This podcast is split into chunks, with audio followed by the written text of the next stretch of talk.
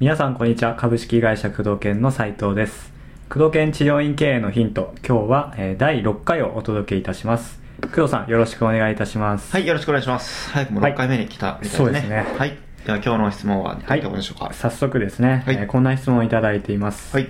えー治療治療ばかり考えてきてしまったので、うん。本当の意味での治療院経営がうん。今わからない状態です、うんうんで特に、うん。えー他店との差別化うん。や他店との違いをうん。現状見せることができない状態です、うん。そんなこう私の強強みの見つけ方をぜひ教えていただければと思います、うん。っていうことなんですね。で事前にちょっとこう強みうん。とか他店との違いっていうのは何ですかっていうふうに質問をちょっとこっちからしてるんですけど、はい。この人が回答してこの先生が回答したところだと、うん。夜9時までうん。診療してますうん。はいね。うん。でさらに土曜日も7時までうん。営業してます、うん。で地上だけじゃなくてうん。こうスポーツうん専門のうん。運動療法も実施してます、いいじゃんいいな。うん、っていうところは、まあうん。自分の中で見つけてる状態みたいですね。ですけど他のこう見つけ方、まあうん。経営に生かすような、うん。まあ、やり方っていうところを教えてほしいっていうことなんですね。うん。で経営、まあ、今日の話としては、まあ、はい。そんなにね、長く話ってないから、その USP でね、差別化っていうところにちょっとね、視点を、焦点を集めて話したいと思うんだけど、今、まあ、9時まで、で、7時、土曜日は7時までやってる。うんね。これはいいことだよね。うんうんうん。え要は、選ばれる理由だよね、差別化っていうのは。はい。要は、差別化しても選ばれなきゃ意味ないから、うん。まあ、土曜日7時までやって、土曜日やってるとこは少ないな中で土曜日やってるんだったら、多分、えその治療院さんは土曜日すごく混んでると思うし、それはすごくいいことなんだけど、はい。顧客が求めてない USP とかで差別化をしちゃう人もはい。いるからね、そこは注意した方がいいよね。そうですね、うん例えば、その地域で夜遅くやってないとかないんだったら、うん。夜19時まではい。で、っていうところを、まあ、うん。20時にしたりね。そしたはい。ら、21時まで。それはもう、あの、地域に合わせてね、やってほしいんだけど、うんうんうん21時にすれば夜やってるとこなければ、はい。必然的に仕事終わり行くとこがない人は、うん。21時まで、もしやっていたらそこに行くしかないから、もう圧倒的な差別化だよね。でそうですね。あそこを歌えばよね、仕事帰りに来れる治療院ですとか。うん。うんそうですね、うん、慰安的なところでね、夜遅くまでやってるところはうんうんうん。あるけど、やっぱり治療的なところでやってるっていう見せ方はうん。一つできるかもしれないよね。うん。まあ、でも19時までやりしかやりたくないってことはそれいいと思うし、はい。逆に日曜日やるっていうのもすごい、まあ都会ではかなりまあメジャー化してきたけどう、んうん日曜日やるとやっぱりやってるとこは少ないからね、特に治療系のフランチャイズとかはやってるけどね、そうですねやっぱり土日の方が混むんだよね。うん。うん、そういったところで差別化して平日休むとか、うんうんそれ売り上げを考えた時にはかなり有効なうん簡単に誰でもできる、確かに。だって日曜日休まなきゃいけないっていう考えが古いよね、うん。昭和だよね。うん、ん。そうですね。そもそもそしたらまあいわゆる USP とか強みって言われる部分っていうのは、まうん。あ、その独独自性みたいなうん。感じで考えってことですか、そうだね。だから顧客がはい。いろんな選択肢があるでしょ？治療院とか、うんはい。たくさんあるけどその中で、えー自分の治療院見た時に、うんえー他の治療院、まあ、はい。行かないという選択肢も含めてね、うん。例えば、えークイックマッサージに行くとか家でなんかサロンパー触っていくっていう選択肢を含めて、はい。そのあなたの治療院に行かなければいけない理由を、うん。まあ、USP とかね差別化って言うんだけどいろんな選択肢の中であなたの治療院に行く理由を、ううん。んだから日曜日やってると日曜日やってるだってそこに行くでしょ、はい。それが USP だよね、うん土曜日とかじゃなくても平日でも夜遅くまでやってんだったら仕事終わり行ける、ところは唯一そこしかなければ、それが理由だよね。はい。うん。まあ、時間でやるのが一番簡単だよね、うん。というのはみんな日曜日休んでたら、うん。休むだけでそれ圧倒的な差別化でしょ？そうですね。日曜日すごい売り上げが上がるでしょ、うん。だから平日 2, 2日間休んでもしかしたらいいかもしれない、うん。そっちの方が自由かもしれないよ、うん。確かにそうですね。じゃあ周りのやっぱり競合とかそういうところのまあ違いっていうのをもう明確にして、うん。でやっぱ患者さんにとってこう利益があるようなうん。提案をするっていう感じですかね。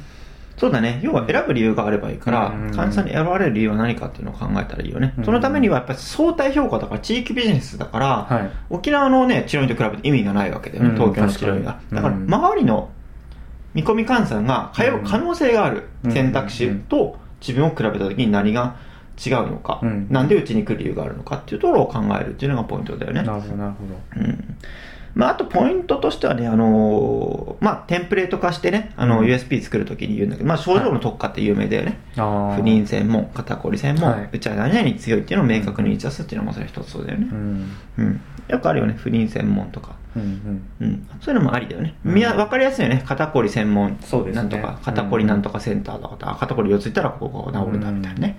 確かに。でネーミングで差別化するっていうのもありだよね。うんうんうんうん。何でも自分の名前つけたがるけどね、そもそもあまり自分の名前をつけてメリットはないからね。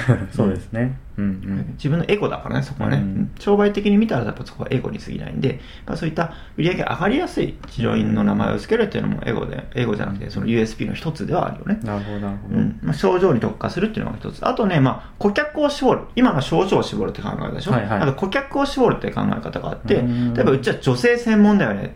ですよっていうのも、はいそれは顧客を絞って、あ女性専門だったら私は女性でちょっとデリケートだからっていうか、まあうんうんうん、女性だから女性のところに行きたいよねみたいな。女性の、例えば女性のスタッフがいるってことも USB になるかもしれないね。ああ、うんそうですねうんうんあとは、うちは、えー逆に、サラリーマンの男性の方専門ですよとか、うんもしくはそれにすごい特化してますよとか、はい女性も OK だけど男性に特化してます。理由はこうこうこうだからうんですとかね。あとは逆に、うちは高齢者専門ですよ。と。これから高齢者の方はね、やっぱり日本で一番お金持ってるのは高齢者の方なんで、うん。何気になんだかんだ言ってお金持ってるからね。あのそういったそうですね。うん。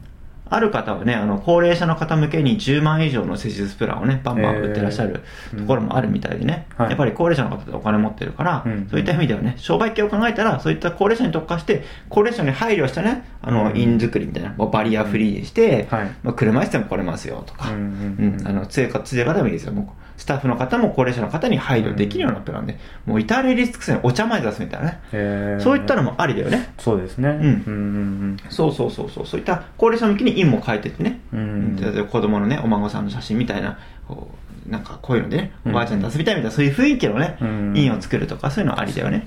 そうですね。やっぱこう経営してる中で、うん。こうまあ患者さん来てる患者さん付き合ってる患者さんによってうん実はこう偏りっていうか、うん出てきたりとか、うん。でお客さんがよく褒めてくれてるところとか、うんそういうとこもできますよね、うんまあ発見というかうん。うん、作るっていうより見つけるというか、うん。うん、そういうところも強みになったりしますよねそうだね。自分の治療院の、まず中を分析するっていうのから始まるからねう。んうんうんまあ、自分を見つめ直すっていうのが一つだよね。そうですねうん。あとはまあ症状に特化する。顧客をね、まあ、特化していくっていうことね。うん。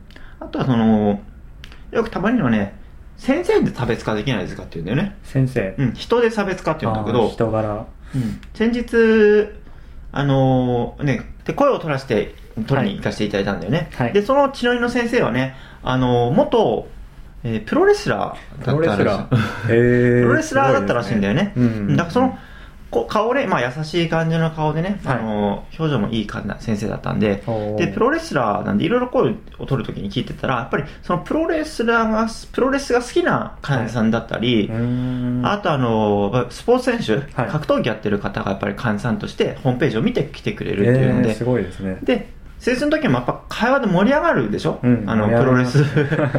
プロレス、どの団体にいたんですか？とか、はいはいあの、僕も格闘技ですが、遠征井上っていうね、有名な、あうんの、山本キッドとかの師匠のね、あはいはい。格闘家の人とデビュー戦戦ったっていう人で、盛り上がるでしょ、うんうん。で、そういった元プロレスラーっていう USB があるでしょ、はい。例えば逆に、元プロサッカー選手の先生とか、うん。うん結構多いのよ、治療医業界、そういった運動やってて、ね。体壊してとか、うん。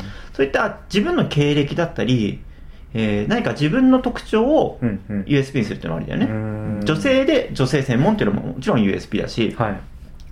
うん、あとは自分が、まあちょっと弱いかもしれないけど、あの、昔ヘルニアで死にそうになったと。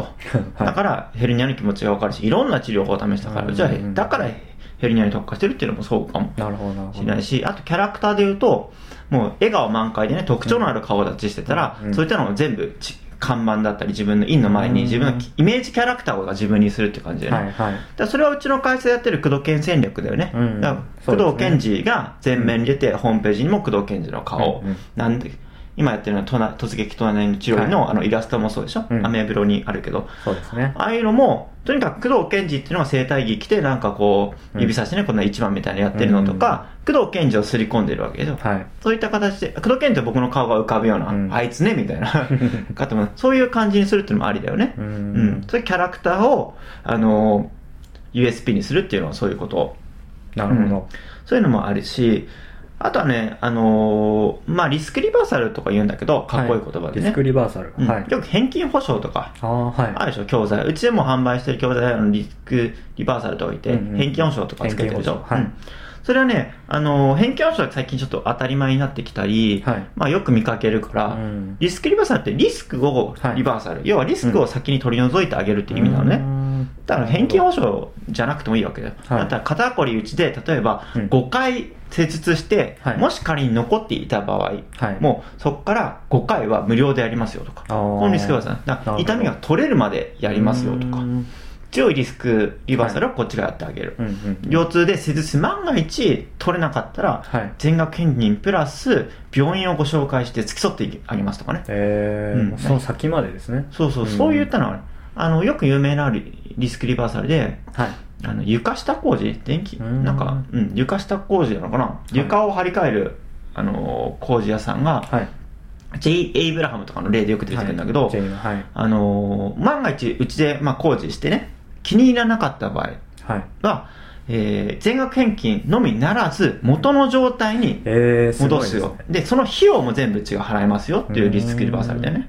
だから、作る人としては、はいあの、戻してくれて、さらにうん元の状態を戻してくれるんだったらやろうみたいな。うん何のリスクもないですよね。うんうんそういった強い保証を出してるっていうところはないよね、他にね。ないですねだからそれは USP になりうるよね。なるほど。うん。だからそれを治療院業界なんていうのはさっき言った肩こりやっても治んなかったら、うん治るまでやりますよとか、はい何回無料ですよとか、うんうんうんお金も返しますよとか、そういった保証を作ると、あ、こんな保証してるところはないじゃん。と同時にうん自信が加えるよね。うんうん。あここまで強気な発言だったら、もしかしたらここ信用できるかもって思えるでしょ、うん。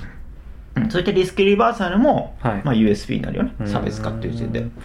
あーじゃあそう考えるともういろいろ出てきますね。うん、そうだね。まあ、うん最後あとは、あの、接近戦っていうことで、みんながホームページとか集客してるんだったら、はい自分は違う集客手段を取るっていうのもそうだね。うんうんうん集客でも差別化っていうのがあるからね。ああ、うんはい。集客での差別化。だからさっきの、あのー個人のキャラクター化するっていうのも集客でのの差別化でもあるし、院内での関係性での差別化でもあるよね。うんうん集客での差別化と、あの院内での関係性での差別化ってまたちょっと違うからね。うんんで、えー集客での差別化は接近戦をするっていうのもあるし、はい例えばみんながホームページとかチラシに頼ってたら、自分は一件一件、あのーピンポンしてね、はいチラシ配りに行くと。あもうリアル営業ですね。そうそうそう、んいわゆる接近戦だよね。はい。あ人間関係をすることでいろんな会に出るとか、地域のね、はい。あのお祭り出るとか、うん人で集客していくっていうのも差別化だよね。うんうんうんだ集客で差別化っていうのは接近戦でね、はい人と人の関係性を作って差別化していくっていうのもありだよね。うんうん。うん。まあ、こんなもんかな。うん。さっきまとめるとどうなの？症状の差別化、ね年代の差別化、個人での差別化、はい。まあ、リスクリバーサルでの差別化、うんあと接近戦で、ね、集客での差別化っていうこともあるよね。うんうんうんうん他が人が使ってないその集客手段を取るっていうのも差別化の一つだよね。そうですね。あと時間の差別化かな？うん。ん大事だったね。そういうのはありだね。そうですね。うん。そんなもんかな。はい。ということで、えー、工藤研治療院経営のヒント、今日は、えー第6回をお届けしてまいりました。はいはい。工藤さん、ありがとうございました。どうもありがとうございました。失礼します失礼。します。